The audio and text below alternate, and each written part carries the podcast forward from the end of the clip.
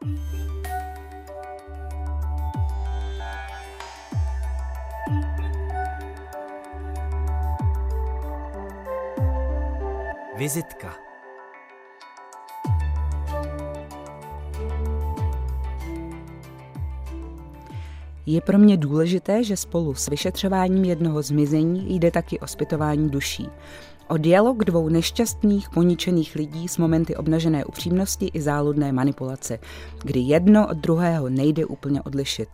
Vzájemné vyměňování vnitřních démonů, kousavé a ironické, bolestivé i křehké. Tak to říká na konto nového vltavského podcastu Mizení jeho režisér a můj dnešní host Bohdan Karásek. Srdečně vás vítám ve vizitce. Děkuji, dobrý den. A vítám samozřejmě i vás, milí posluchači. Dnes vás pořadem provede Hana Slívová. Mizení s podtitulem Psychotriller o hranicích lásky, zločinu a pravdy vznikl podle textu dramaturga Matěje Samce a soustředí se na dialog mezi vyšetřovatelem a mužem podezřelým z násilného trestného činu vůči nezletilému chlapci. Tyto postavy stvárnili herci Matyáš Řezníček, David Prachař a Eliáš Vyskočil. O podcastu i o tom, proč Bohdan Karásek tuto rozhlasovou režii přijal, bude řeč hned v úvodním rozhovoru. Ještě předtím ale mého hosta představím. Režisér a hudebník Bohdan Karásek se narodil na konci 70. let v Brně, kde záhy začal pod hlavičkou vlastní filmové společnosti Alfreda Buriany natáčet autorské experimentální filmy. Paralelně se ale věnoval také hudbě a jejímu skládání. Dodnes ostatně hraje na bicí v kapele Ploy. Po gymnáziu studoval na filmové škole ve Zlíně a poté scenáristiku na FAMu. Mezi jeho spolužáky patřili například Vojtěch Mašek nebo Jan Baban, který podcast Mizení opatřil zvukovým designem. Bohdan Karásek je autorem řady experimentálních videí a kratších filmů a tří celovečerních nebo téměř celovečerních filmů. Jmenují se Lucie, Milostné písně a Karelia a ty, za který získal před čtyřmi lety cenu České filmové kritiky a nominaci na Českého lva. Plynoucí, pozorovatelsky zachycené dialogy věrně evokují dlouhé debaty s nejlepšími kamarády i pocit sdílení s vědomím trvající osamělosti. Stejně tak je film aut- autentický i co by výkroj z přemýšlení člověka tlačeného věkem i okolnostmi do kouta. Člověka, kterému v jeho očích bolestivě ubíhá čas něco pořádného udělat. Ve vztazích i v tvorbě. Napsala o snímku a v podstatě i o Karáskově dlouhodobém rukopisu filmová kritička Jindřiška Bláhová. V několika snímcích, tím prvním byl před 22 lety Láska z hora, režiséra a hudebníka Petra Marka Bohdan Karásek také hrál a zkušenost s rozhlasovou prací měl už před mizením v roce 2019 natočil pro rozhlas komorní povídku Noční scéna, postavenou na dialogu mezi matkou a dcerou.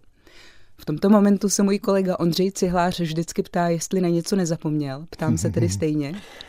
Eh, nepochybně, ale to je dobře. Přece nemůžete říct všechno, že? Eh, Bohrane, začněme tedy. Eh, v podstatě ve všech rozhovorech nebo textech o vaší hmm. filmové a rozhlasové práci, a výjimkou není ani ta citace od Jindřišky Bláhové, se skloňují slova jako neokázalý, dobře odpozorovaný, civilní, ale nikoli v banální dialog. Hmm. Tak mě zajímá, jestli posloucháte třeba v metru nebo v tramvaji, co si povídají mezi sebou lidi. No, mě to taky e, zaujalo, tady to slovo odpozorovaný dialog, protože vlastně sám dobře úplně nevím, co to znamená odpozorovaný dialog. Spíš možná poslouchám sám sebe, anebo mám takovej zvláštně vybudovaný reflex, e, který možná zná i řada herců třeba, že pozoruju sám sebe.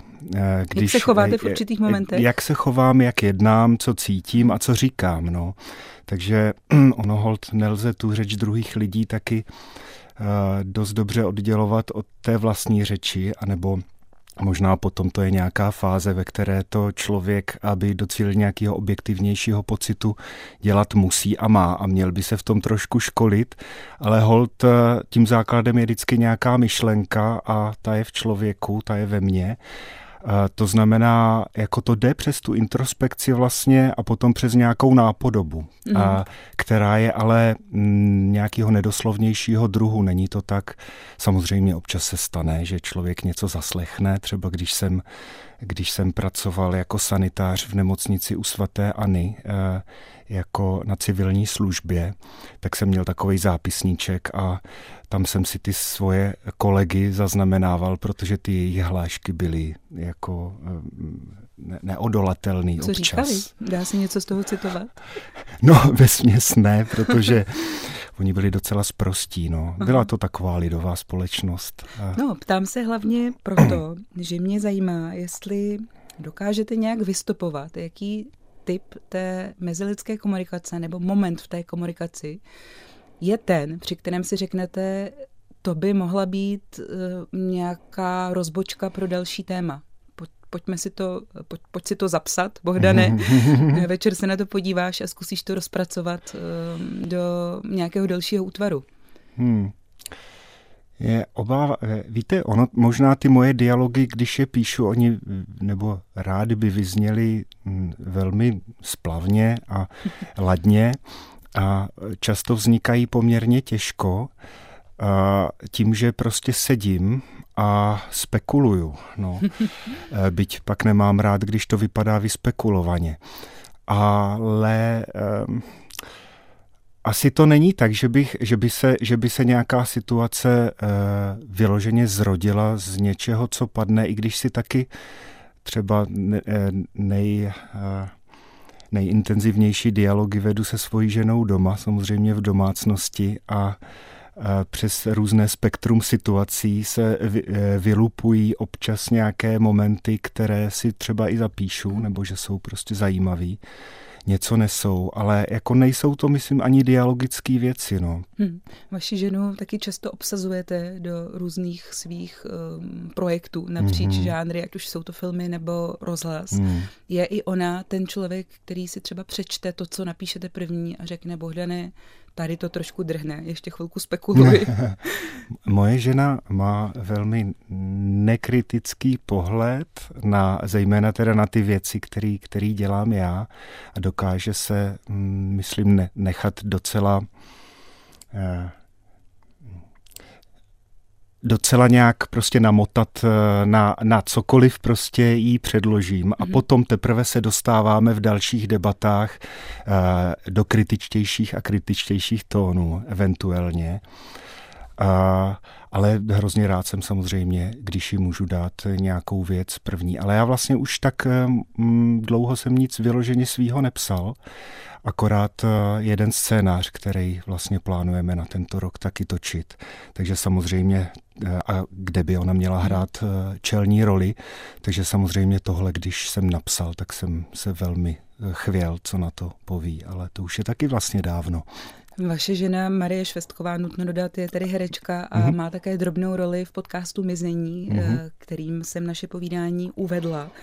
Pojďme tedy k němu. Mm-hmm. Já jsem se ptala na ta témata, která vás v té mezilidské komunikaci mm, zajímají i proto, protože mě zajímá, co jste si vyčetl, nebo co na vás vykouklo z toho textu k podcastu Mizení, který jste potom režíroval? V čem vám přišel zajímavý, hmm. že jste si řekl, to je možná dobrá příležitost zkusit si takovouhle věc?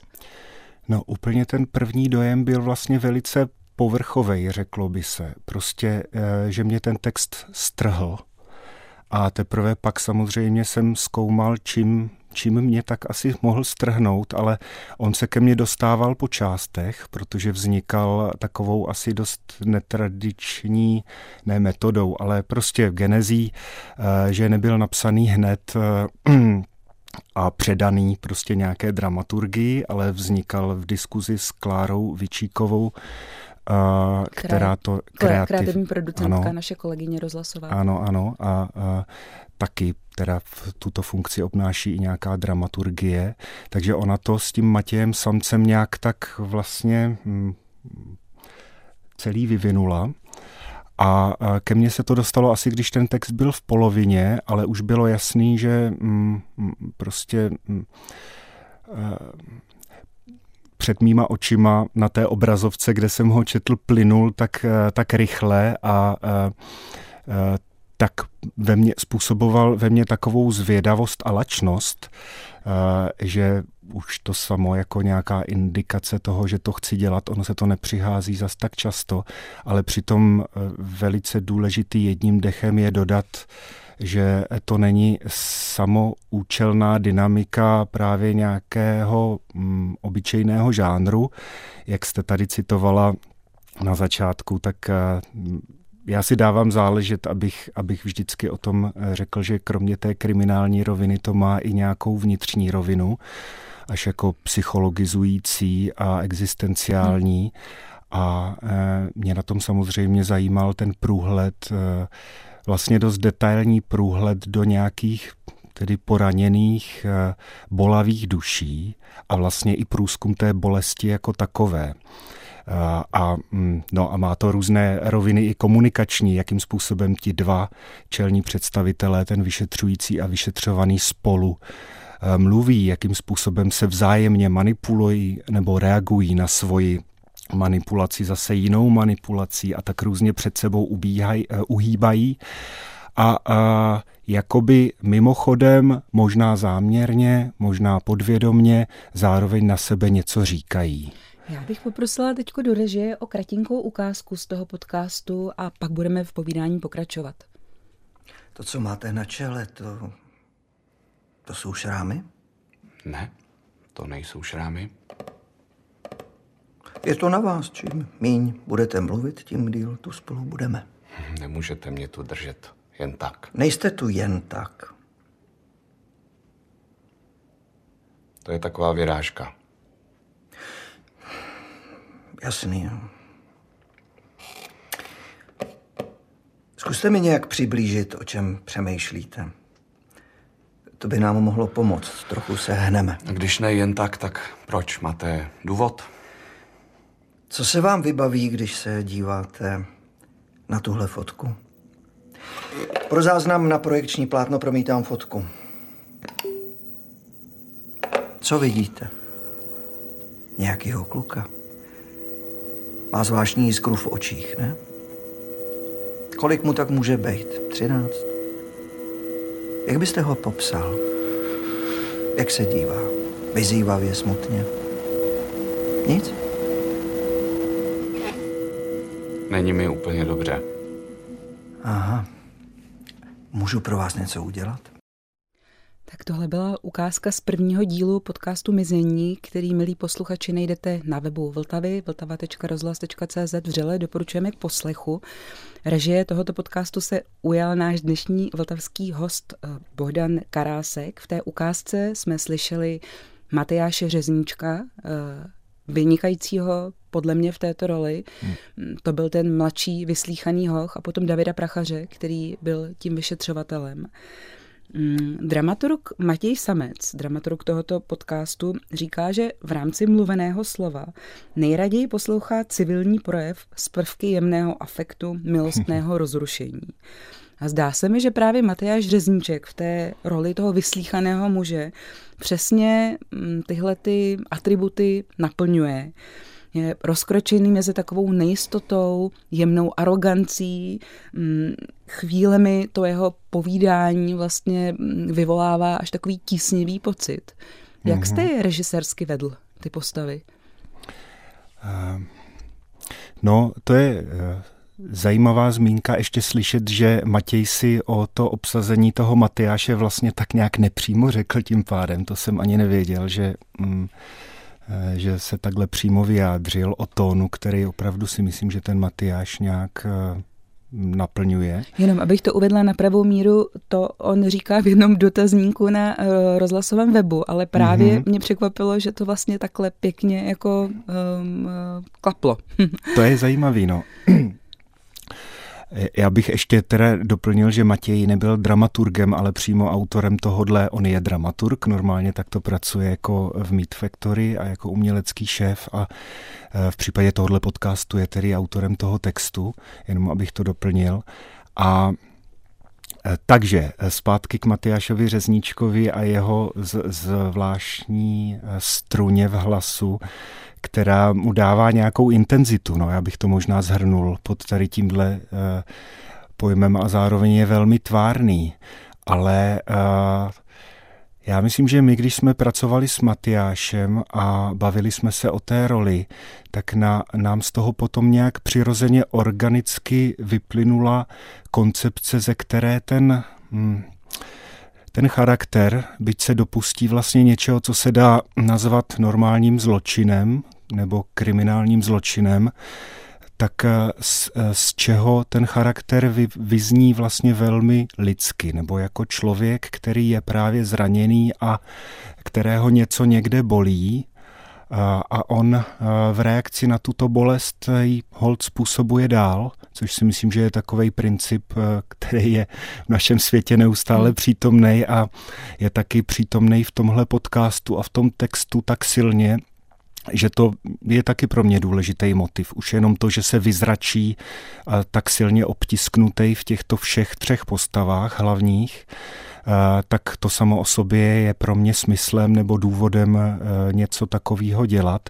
A abych se vrátil k té, k té lidské straně, pro mě je velmi důležitý, i když je nějaká látka vlastně velmi temná a bolavá, tak ty charaktery, které se třeba něčeho dopouští, reagují v nějakých křečích nebo v nějakých přepjatých, eh, nepěkných eh, eh, podobách, tak zároveň jsou nahlíženy jako lidé, jako, jako citliví lidé a jako lidé, se kterými se vlastně do nějaké míry můžeme i stotožňovat. Hmm v jejich kriminálnosti, v jejich nějaké divnosti, ale zároveň v té jejich křehkosti.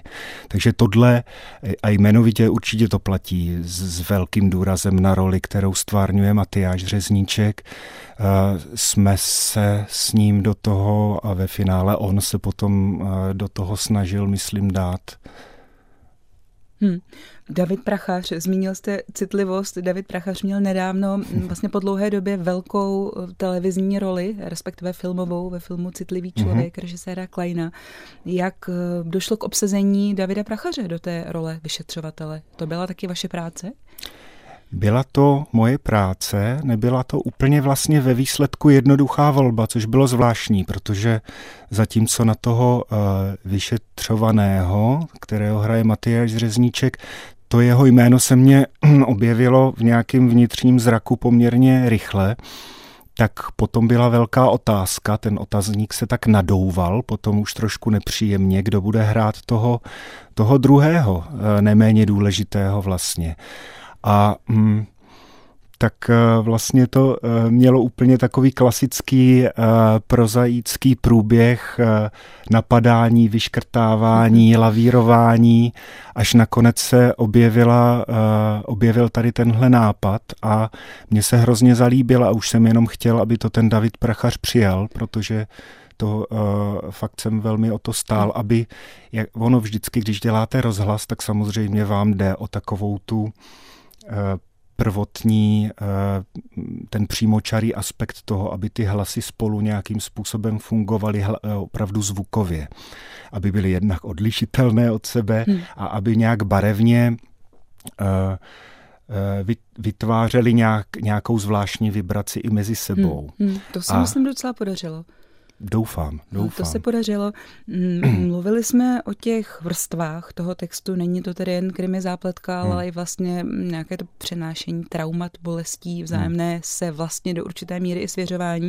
Člověk neví, do jaké míry je to past, do jaké míry je to opravdu nějaká jako upřímná reakce na to, co ten druhý člověk říká. Ale je tam pro mě ještě další zajímavá vrstva a to je jakýsi druhý až třetí život člověka v nějakých aplikacích, v takovém tom podzemním světě světě hmm. sociálních hmm. sítí a online komunikace.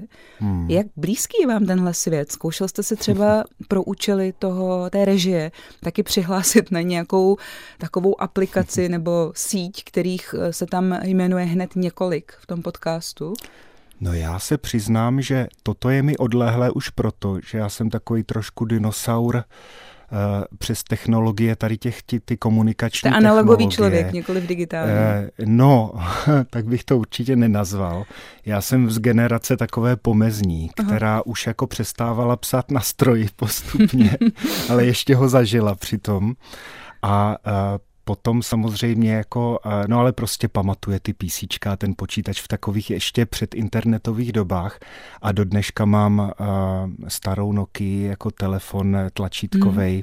takže já se na ty sociální sítě probourávám ještě po staru normálně, že musím zapnout počítač prostě a nemám žádný aplikace na, hmm. na a i, i vlastně vědomně se tomu nějak bráním, abych to neměl tak dostupný, protože vím, že jsem typ člověka, jehož nějaká mozková biochemie je tomu dost náchylná, že, že, že, že to ve mně probouzí takový tepání, takový nepříjemný tepání, mm, jako mm. co už, co, co, co se třeba šustne a, a asi bych se na tom stal dost rychle závislej, takže Rozumím. tu svoji závislost odbourávám tímto způsobem. Mm, důležitá složka toho podcastu, bytí tam není tolik, je i hudba a zvuk, o který se postaral již zmíněný Jan Baban, který s chodou okolností bude hostem zítřejší vltavské vizitky, takže i s ním budeme o tom zvuku mluvit detailně. Hmm. Nicméně byla to pro vás jasná volba, jakožto Jan Baban, váš spolužák, dlouholetý hmm. spolupracovník. Proč jste si ho vybral? V čem je podle vás jeho síla, výhoda? No, uh, síla výhoda eh, je v, v řadě věcí u Giana a vlastně musím přiznat, že uh, teď jsem se k němu dostal trošičku oklikou, nebo to je paradoxní říct, ale oklikou přes jiný věci, které spolu pečeme a máme společný, protože zrovna teď je takový období, kdy spolu děláme dost věcí. On nám třeba mixuje eh, novou desku naší kapely Ploy, ale taky s ním dramaturguju svůj film, anebo vlastně i v minulosti jsem zvyklý s ním pracovat, takže se vlastně setkáváme hrozně často a já eh, ho navštěvuju v jeho eh, zvukovém studiu, který on používá jako všechno, jako prostě svoje pracoviště a takže samozřejmě o něm dlouhou dobu vím jako o zvukaři a jako o člověku, který má velkou ambici i jako hudebník a hudební skladatel eh, a je velmi vytříbený, má prostě hmm. vytříbený uši a nějakou jako hm, sluchovou identitu, eh, má velmi jemnou. To znamená, že já mu v tomhle naprosto důvěřuju a bylo opravdu naprosto přirozený eh, v tu chvíli, kdy jsem já byl osloven na tuhle věc, se ho prostě zeptat, jestli by to nechtěl dělat se mnou. Notabene je to dramaturg a scénárista a citlivý vnímatel. To znamená, že se to dalo spojit opravdu i s nějakým partnerstvím hmm, hmm. jiného druhu, než je jenom ta, eh, ta zvukařina. Vy jste po druhé již zmínil, že chystáte spolu film, já to mám na paměti, ale navrhovala bych um, mít to jako takovou tečku, jako bombonek s naším rozhovorem, abychom pokračovali dál v těch tématech, která se nabízejí, Určitě. protože jste zmiňoval i vaši kapelu Ploy, bude to první čistě hudební ukázka dnešní vizitky. Chcete svoji kapelu nějak představit? Já možná představím tu písničku a klidně pak eh, něco řeknu Můžeme. dodatečně. Ono je docela důležitý představit. My to vždycky děláme na koncertech. A, a, taková expozice, to se jmenuje Bohoušek se modlí. Má to takový expresivní poetický název a vzniklo to tak, že eh, když bylo mýmu synovi Bohuslavovi Bohouškovi asi 19 dní, tak eh, začal zpívat ze spaní a začala se nám linout eh, z postele taková podivuhodná, trošku tísnivá linka, tenoučka a já než jsem stačil doběhnout eh, s nahrávadlem k němu, tak to nejlepší už bylo odspíváno, ale něco jsem ještě stihnul. Chytl jste aspoň refrén. Chytl jsem aspoň refrén. A, a potom jsem to poslal Tomášovi Brownovi, našemu kytaristovi a kapelníkovi. A on to jako, to se vždycky řekne, zharmonizuj to udělej s tím něco, zhudebni to. A on to udělal spíš jako vtip, aby mě udělala radost a mm, vznikla písnička, kde je teda zachován Bohoušku v 19-denní hlásek a jako okolo toho se potulují naše ostatní nástroje. Čili Bohoušek se modlí a já ještě dodám, že vizitka zemináč rozhlas.cz je adresa, na kterou můžete posílat jakékoliv dotazy na Bohdana Karáska, případně třeba jenom pozdravy nebo postřehy k našemu vysílání. Bohoušek Karásek zazněl ve skladbě Bohoušek se modlí od kapely Ploj, v níž na bicí hraje náš dnešní host, um, Bohdan Karásek, teď jsem si skoro popletla ta jména, tatínek Bohouška. Uh, Vy jste mi během uh, písničky, která právě dohrála, říkala, že to jméno vašeho syna uh, jste Není zvolili náhodné, ano. právě proto, že máte rád skladatele Bohuslava Martinů. Hm. Přemýšlím, do jaké míry se láska k Bohuslavovi Martinu vpisuje mm, do té hudby, kterou jsme teď slyšeli. Bohuslav Martinů byl známý také tím, že dokázal dobře um, jak si přeskakovat, surfovat, moderním jazykem řečeno, mezi těmi žánry té hudby, hmm, kterou hrával. Hmm. Má to něco společného oslým můstkem s tou fúzí, kterou jsme teď slyšeli? To bych si netroufal takto říct, už protože skladatelem naší kapely Ploj nejsem já, to znamená, že nějakou svou okouzlenost Bohuslavem Martinu nemůžu ventilovat. A, a náš kapelník je ovlivněn řadou, řadou různé hudby. Myslím, že Martinu zrovna mezi ní nepatří. Ale je to docela hez, hezká nějaká obrazná asociace tady té surfovosti prostě, nebo vypůjčování si z řady věcí. No. I když Bohuslav Martinů pro mě zase taky jako ohromně kondenzující skladatel nebo vlastně mm, eh, skladatel nějaké soustředěnosti a velké pohrouženosti, takže zase bych ho nechtěl škatulkovat jenom do, jenom do ranku hmm. nějaké, nějaké velké různorodé eh, prostě mm, no, č, čerpání různých vlivů a vypůjčování si a tak dál. Když se člověk ponoří do tvůrčí historie Bohdana Karáska, tak zjistí, že váš zájem o hudbu šel v podstatě ruku v ruce s hledáním vašeho filmového i rozhlasového tvaru, vlastně, hmm. kterým jste eh, začínal ještě předtím, než jste začal točit filmy, tak jste s přáteli dělali různé takové zvukové a textové mm-hmm. koláže. Hmm. Zajímá mě, na jaké hudbě jste vyrůstal, nebo kdy jste vlastně objevil hudbu jako ten obrovský mm, inspirační zdroj a řekl jste si, že to byste chtěl dělat taky. Hmm. No, pro mě je to zdrojem takového vlastně mm, malého, trauma je silný slovo, jo, ale vlastně nedostatečnost, kterou ve vztahu k hudbě pocituju, je vlastně nějaký téma, který si teda až v poslední eh, době léčím tím, že si se jí pokouším dělat aspoň jako instrumentalista. Dřív jsem měl tu ambici větší a dokonce v náctiletém věku jsem se upínal k tomu, že budu hudebním skladatelem a protože mi tahle věc dodnes připadá jako to nejlepší, co člověk může na světě dělat, pokud to umí. A já jsem nějak, eh, prostě v nějakém věku jsem si musel přiznat, že to neumím, že nejsem proto ten správný člověk a zůstala ve mně jenom taková uh, lítost nebo, nebo spíš vzpomínka na ty časy, kdy jsem si to myslel, že bych to mohl taky dělat. A no, já jsem z nehudební rodiny a taková jako rodinná, eh, rodinná historka úsměvná je ta, že rodiče mě přesto přihlásili na hudební nástroj, ačkoliv by k tomu sami o sobě neměli žádnou motivaci, sami nehudebníci.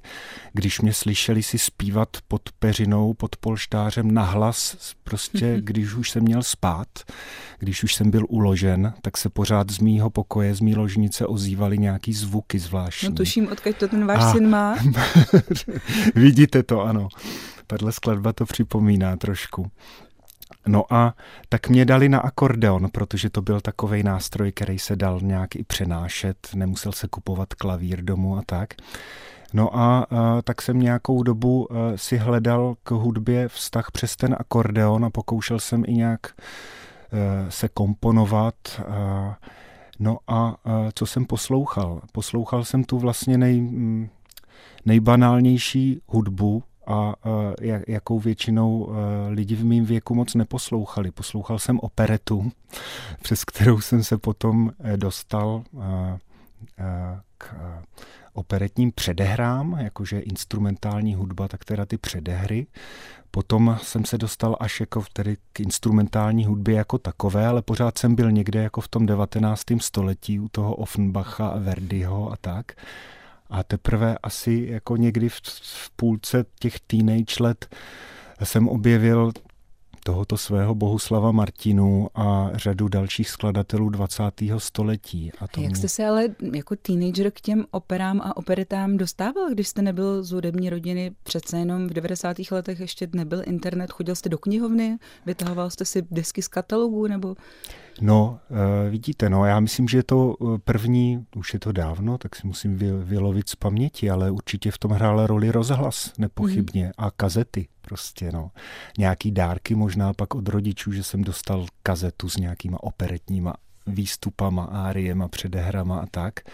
No ale pak jsem chodil do městské knihovny a tam ještě opravdu pamatuju, kdy, kdy vám tam půjčili sluchátka, vy jste si podle katalogového čísla vyžádala desku a prostě jste si tam dvě hodiny poslouchala se sluchátkama mm, vinyl.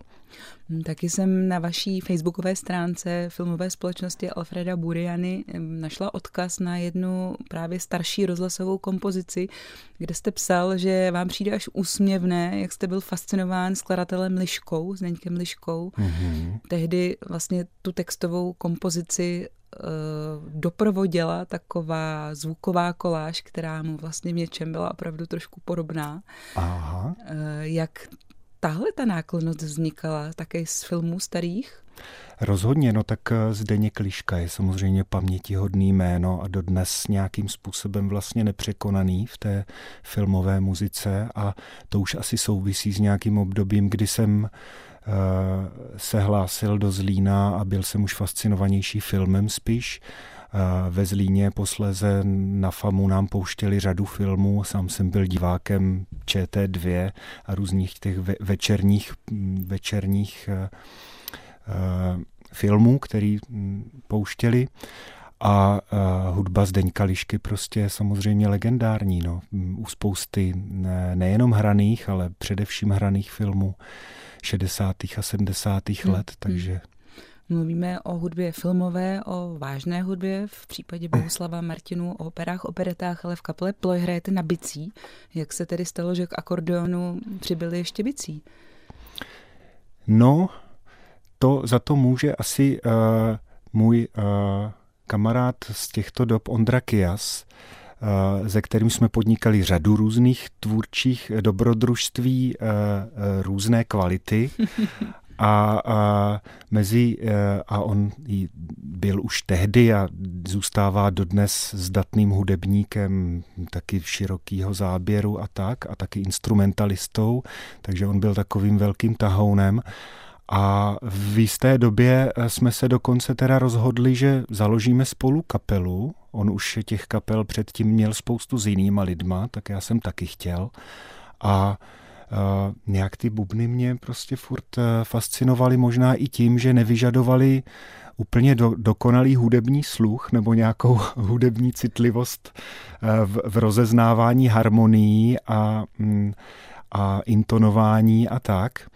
A, a přitom zároveň i v té mm, oblasti v úvozovkách pouhého rytmu nabízeli strašně spletit bohatý eh, eh, prostor k vyžití, eh, nebanální.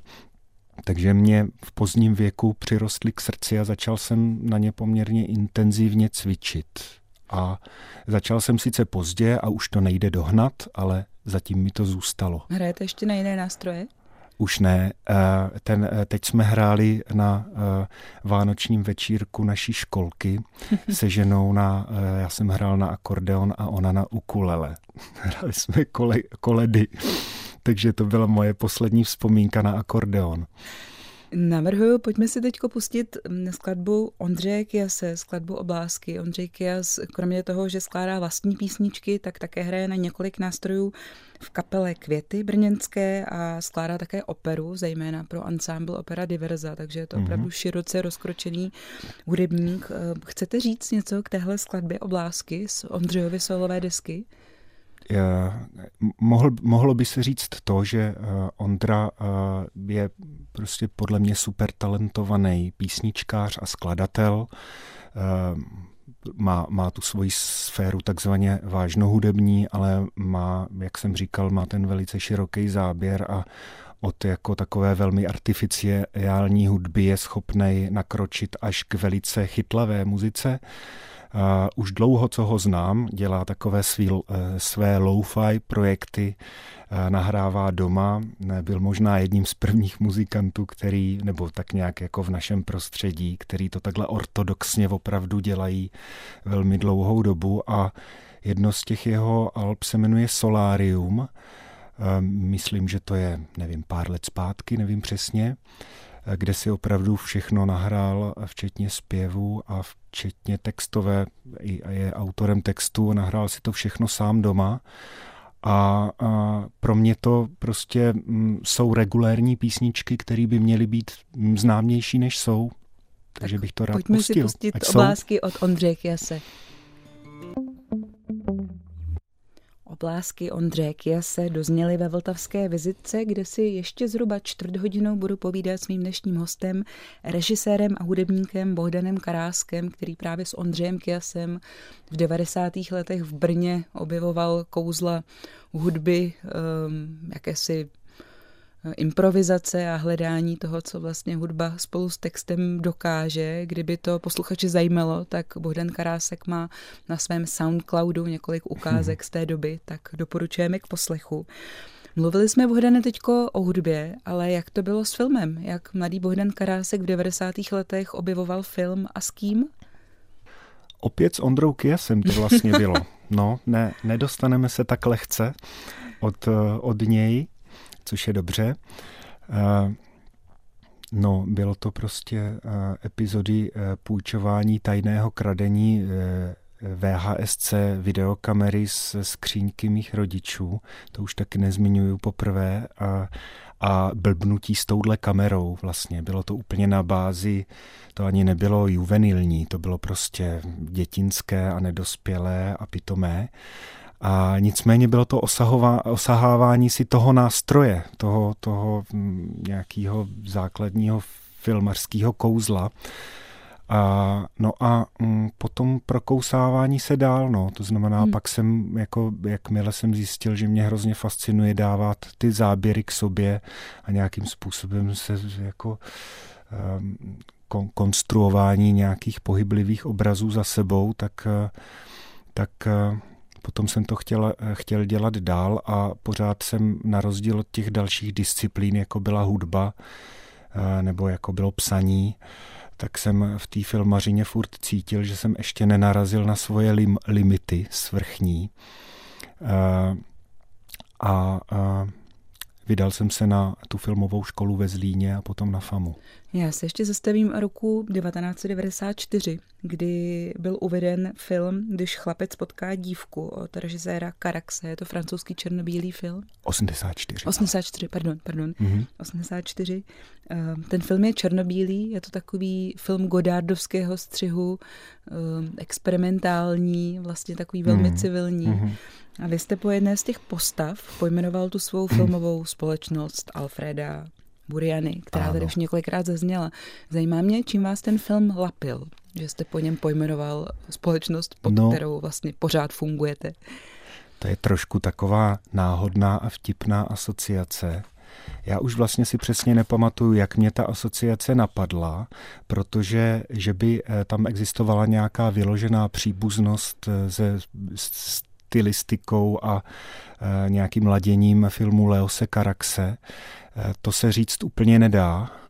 E, byť nás jako mladí studenty, myslím, že v tom Zlíně už, Leos Carax a jeho první filmy naprosto fascinovaly nějakou právě poetickou odtržeností od takové té doslovné reality a nějakou snovostí a vyhroceným pracováním právě se stylistickými prostředky, s obrazem, ze situací a tak. A nicméně, když, když jsem nazýval svou filmovou společnost Alfreda Bouriany, nebo Bouriany, tak jsem si na to vzpomněl asi víceméně jako vtipně, protože tam je taková scéna v tom filmu, když chlapec potká dívku, tak se to za mých časů překládalo trošku hloupě do češtiny, jinak se to jmenuje Boy, Boy Meets Girl. Eh, tam je taková scéna, kdy ten hlavní hrdina v podání Denise Lavanta, legendárního, stojí trošku toporně v takovým baru potemnělým a něco tam popíjí a eh, z mimo záběru se ozývá takový nešťastný pokus nějaké další postavy, kterou nevidíme, ale jenom slyšíme, eh, která je v telefonní budce a zůřivě se snaží vyslovit do toho sluchátka svoje jméno a speluje, jak se jmenuje a ten druhý eh, eh, v tom telefonu evidentně to furt nemůže pobrat to jméno a on to opakuje furt dohromady a furt se snaží domoct tím svým jménem, aby byl zaslechnut. A mně to vlastně přišlo, myslím, že to ani nebylo uvědoměný, ale teď zpětně mně to přijde docela vtipná Uh, nějaká, nějaký komentář uh, mého vlastního postavení v té Snažím se, abych byl zaslechnut. že ne, a furt se mi nedaří. Aby a někdo, minimálně aby, s filmem někdo... Karel já a ty se vám to aspoň částečně ano. podařilo. Ano a Tehdy, tehdy uh, já jsem tu společnost nazýval ještě dávno předtím a ještě nějakou dobu jsem nebyl stále za, zasléchán. Uh, takže takže částečně jako poctu tomu Leosi Karaxovi hmm. samozřejmě a nějakou dávnou zahleděnost do něj, ale určitě žádná odvozenost tam není. Uh, a částečně jako tady tenhle ten ironický komentář mé tehdejší jak vám, pozice. Jak vám k tomu, abyste byl slyšen, pomohla ta studia ve Zlíně a následně na FAMu, protože to byla hmm. taková jako hmm. vlastně trošku hluchá doba, když už hmm. jsme u toho termínu slyšení. 90. 0. léta, kdy ještě vůbec nebyly propracované instituce jako filmová, mm, dejme tomu distribuce, mladí producenti tady vlastně moc hmm. nefungovali. Hmm. Asi bylo jako výrazně hmm. těžší, tuším, dostat uh, ty filmy mezi lidi, nebo vůbec ty scénáře do výroby taky myslím. No.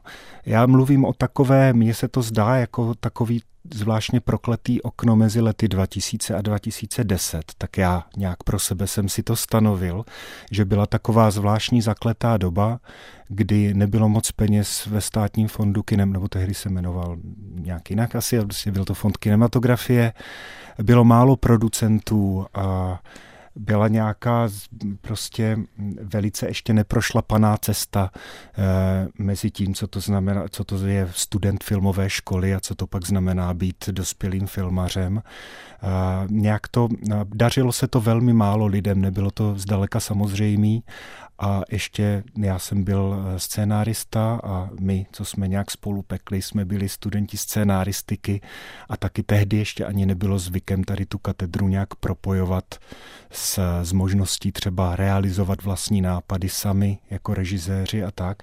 Bylo to víc věcí dohromady a uh, ačkoliv jsme měli spoustu nápadů a spoustu iluzí a snů, jak uh, jak se prosadíme v kinematografii, tak se vám, nám to dařilo vlastně mnohem pomaleji, než jsme čekali hmm. a někomu z nás třeba doteď se to úplně tak nepodařilo. No. No, přijde mi zajímavé, že ten film zmiňovaný Karel, já a ty jste vlastně uvedl už po 40. roce života hmm. vašem. Je to dlouhá doba od dob, kdy člověk skončí studia. Hmm. S touhletou vaší zkušeností máte nějakou radu nebo tip pro lidi, kteří pracují na něčem autorském, ale nedaří se jim eh, s tím jakýmkoliv způsobem se prosadit. Ať už jsou to třeba lidi, kteří dělají muziku a chtěli by koncertovat a nejde to, ale mhm. věří vlastně v to, co dělají. Eh, existuje nějaká prostě rada nebo to, čím jste si vy prošel, co byste mohl poslat hmm. dál? Hmm. Jak to udělat, aby člověk vlastně neskončil úplně zoufalý z toho, že o to, co dělá, není zájem? Hmm. To je velice dobrý. Vznést takhle a, o totiž se na to odpovídá, protože si myslím, že každý z nás, kteří se snažíme něčím prosadit, má trošku jiný natyrel. E, někdo je třeba samotářský, e, někdo je víc, e, víc nějak do lidí, má větší dar sebeprezentace například a to všechno jsou vlastnosti, které s tím nějak souvisí. Takže jediný, co člověku stejně nakonec zbývá být trpělivý a nepřestávat věřit ve svoji takzvaně hvězdu, ať už to znamená cokoliv. A, a no, ne, nepřestávat živit ten nějaký svůj vnitřní plamen. No, to zní tak blbě pateticky, než se teda hmm. vyčerpá nějak sám těma okolnostma. Ono je to vždycky kdo z koho. Jestli ten člověk ten svůj vnitřní plamen udrží dost dlouho, než se chytne chytne toho dalšího ohně. Jak jste si ten okolí. svůj vnitřní plamen udržoval vy? Třeba v těch mezičasech jinými menšími projekty, tou prací pro rozhlas nebo muzikou? Eh, no, hm, já jsem se snažil eh, dělat ty menší filmy, eh, jak jste říkala, ta Lucie, Lucie a ty milostné, milostné písně. To milostné písně, Aha. pardon, rok 2011 a 13. Jo, jo, jo. To byl prostě způsob, jak nakládat s tím, co mám. To je vlastně asi do, mm, mm, relevantní říct vlastně, že člověk by se měl snažit hledat uh, ty mm, hledat prostředky, který má při ruce. Eh, což se netýká vlastně jenom těch vě, eh, mm, vnějších eh, prostředků, to znamená produkčních okolností a tak, ale myslím, že dobrá rada je třeba psát a točit o něčem, co znám, o něčem, co mám taky při ruce, jako zase v nějakým svým vnitřním světě a vnitřním životě. Takže ono je to spojitý, ale teď jsem to samozřejmě myslel v té v tý, v tý produkční uh, linii, Eh, prostě eh, říct si tak, co teda mám, za co nemusím platit, co je mě dostupný a s čím přesto můžu už udělat něco, co je podívaná nebo co by mohlo být zajímavý i pro, i pro druhý lidi. A mě, než jsem tohleto zjistil, že něco takového musím udělat, nějakou dobu trvalo a pak určitě nějakou dobu trvalo, než jsem zjistil, jak to mám teda udělat. Že mi fakt stačí jeden pokoj, jedna kam, nebo dvě kamery, pár lidí, a vymyslet něco, co by mohlo být nějak chytlavý, a co se přitom může odehrávat ve, ve velmi omezeným jak čase, tak prostoru a je vlastně zprodukovatelný na koleně. Díky za tenhle ten konkrétní tip. Já doufám, že to snad i někomu třeba pomůže eh, zase rozdmíchat ty uhlíky, hmm. na kterých potom chytí ten další oheň. Máme asi tak půl minuty na to, abychom si ve stručnosti řekli to, co jsme naťukli na začátku. O čem bude váš příští film? Eh, můj příští film se jmenuje Mistrině. Měl by, pokud vše půjde, nebo děláme všechno pro to, aby eh, na přelomu léta a podzimu letošního se podařilo ho natočit a bude to taková opět komorní, opět vztahová, vlastně docela minimalistická sonda, tentokrát zacentrovaná eh, do hlavní, do nějaké ženské perspektivy a do nějaké kolísavosti na několika úrovních ženy, která je rozkolísaná jak mezi třeba touhou mít e, dítě a identifikovat se jako matka, tak zároveň jako obavou, že tato identifikace ji nějak zúží a určí pouze na tu matku, když přitom jí velmi jde i o její kariéru a o nějakou plnost života. No a tato žena se taky dostane do jakýhosi citového zakolísání mezi dvěma muži. Jeden z nich je bývalý manžel a jeden je přítomný a aniž by přitom vznikl nějaký milostný trojuhelník, no tak takhle bych to nějak povšichně. Držím palce při vývoji filmu, snad to tady všechno dobře dopadne a dočkáme se dalšího filmu Bohdana Karáska, který byl hostem dnešní Vltavské vizitky. Bohdane, nestihli jsme povídání o divadle, o spolupráci s mm-hmm. Ivanem Burajem, inscenace Naši humanismus 2022. Milí posluchači, máte-li příležitost, eh, jděte se podívat. Divadlo občas zajíždí třeba i do Prahy, takže dá se to vyhmátnout. Uvidíme, jestli eh, po skončení divadla Archa, vlastně, kde divadlo hostovalo, hmm. bude nějaký další prostor. Eh, pojďme, Bohdane, uvést poslední písničku, poslední skladbu hmm. od kapely Noční optika. Prosím, už jenom pár slov. Dobře, to je kapela, kterou já taky považuji za takový velmi zasutý, ačkoliv instrumentálně a muzikantsky neuvěřitelně vytříbený, uh, jazzem ovlivněný, ale zdaleka se nezastavující jen, jen u něj a je to bohužel spojený i s takovou smutnou okolností. Já jsem tuhle kapelu poslouchal hrozně dlouho a měl jsem rád její první alba, na kterých eh, bubnuje bubeník Jan Linhardt, který před několika dny bohužel umřel takže je to i taková připomínka jeho skvělého muzikantství a bubenického umu. Noční optika, skladba Las Morfia, Ironiko a Bohdan Karásek, host dnešní vltavské vizitky. Díky moc, že jste přišel, ať se vám daří. Moc děkuju za pozvání. A i s vámi, milí posluchači, se dnes loučí Hana Slívová, která vám přeje i příjemný poslech dalších vltavských pořadů.